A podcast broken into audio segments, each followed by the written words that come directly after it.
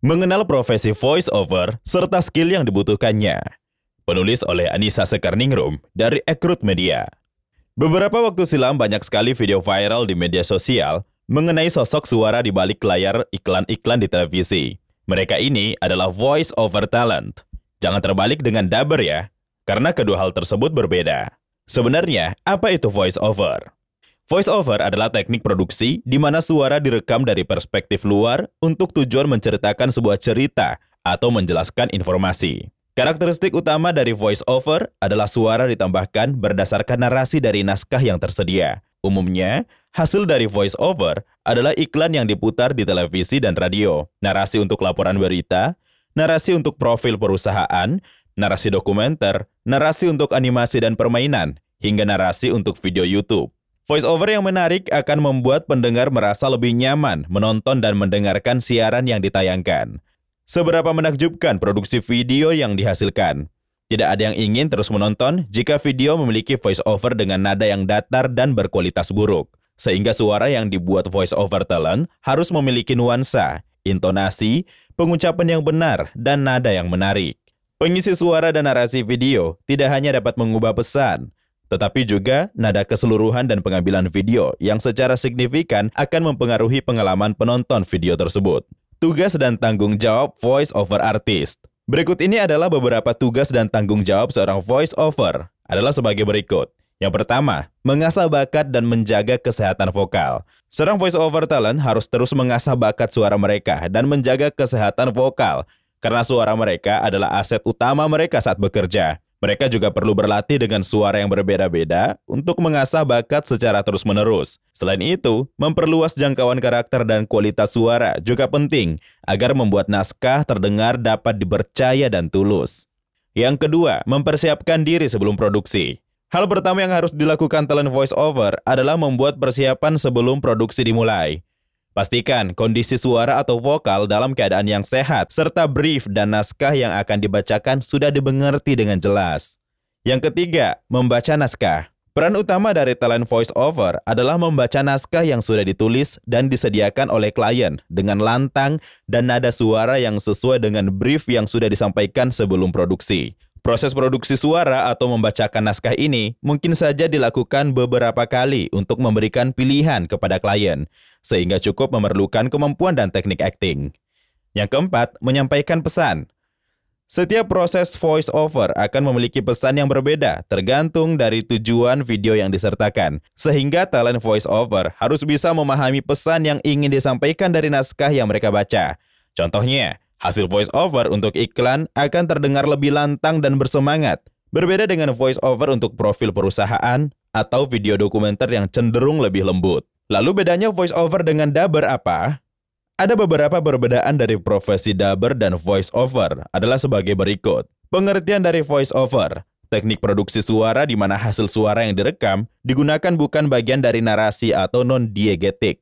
Pengertian dari dubber adalah teknik penyulihan suara untuk digunakan untuk sebuah tokoh atau karakter. Fungsi dari voice over.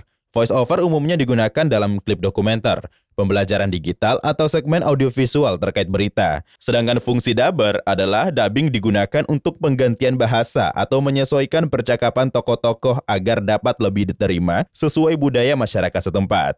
Cara menggunakan suara untuk voice over yaitu menggunakan sedikit penekanan pada nuansa nada dan emosi, namun pada dasarnya bersifat naratif.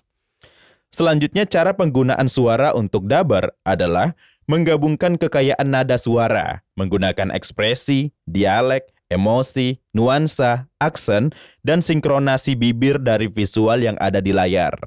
Durasi pengisian suara untuk voice over umumnya berdurasi 1 hingga 5 menit, Sedangkan untuk dubber, durasi pengisian suara umumnya berdurasi panjang, mulai dari 30 hingga 50 menit. Hasil akhir dari voice over adalah iklan televisi dan radio, profil perusahaan, dokumenter, dan lain-lain.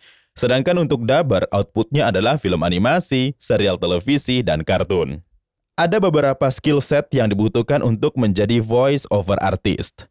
Untuk menjadi voice over talent yang sukses, dibutuhkan training dan latihan agar mereka dapat meningkatkan skill dan menjadikan diri mereka profesional agar mendapatkan lebih banyak tawaran pekerjaan. Berikut adalah beberapa skill yang dibutuhkan talent voice over adalah sebagai berikut. Yang pertama adalah kemampuan vokal. Voice over talent harus memiliki skill dalam kemampuan vokal mereka dengan modulasi nada. Talent harus bisa membuat penonton tertarik untuk terus menonton video atau mendengarkan iklan sampai selesai. Yang kedua adalah bahasa. Selain itu, talent voice over juga harus memiliki pelafalan yang jelas agar informasi yang disampaikan kepada audiens dapat diterima dengan jelas. Intonasi yang menarik juga membantu audiens bertahan lebih lama untuk mendengarkan sampai akhir iklan. Mengembangkan bahasa adalah salah satu skill untuk meningkatkan nilai seorang talent voice over. Selain belajar bahasa, mereka juga dapat mempelajari aksen, karakter suara, pelafalan yang jelas, hingga kemampuan acting dengan suara. Yang ketiga adalah menerima arahan dengan cepat dan efisien. Seorang talent voice over umumnya tidak bekerja sendirian, akan ada director yang mengarahkan mereka sehingga kemampuan untuk mengerti dan menerima arahan dengan cepat agar dapat bekerja dengan efisien ini sangat dibutuhkan. Yang keempat adalah komunikasi. Skill komunikasi tentunya sangat dibutuhkan karena talent voice over harus bisa memahami narasi tertulis yang diberikan dengan cepat dan harus bisa menyuarakan narasi tersebut dengan tepat sesuai dengan brief yang diberikan klien kepada mereka. Yang kelima adalah self-branding. Umumnya, seorang talent voiceover adalah seorang pekerja lepas, sehingga mereka harus bisa memasarkan diri dan kemampuan mereka dalam menjadi pengisi suara dengan baik, agar mereka mendapatkan lebih banyak tawaran pekerjaan voiceover. Selain menginvestasikan diri untuk meningkatkan skill, seorang voiceover talent juga perlu menginvestasikan peralatan yang dapat membantu mereka memproduksi hasil suara yang baik.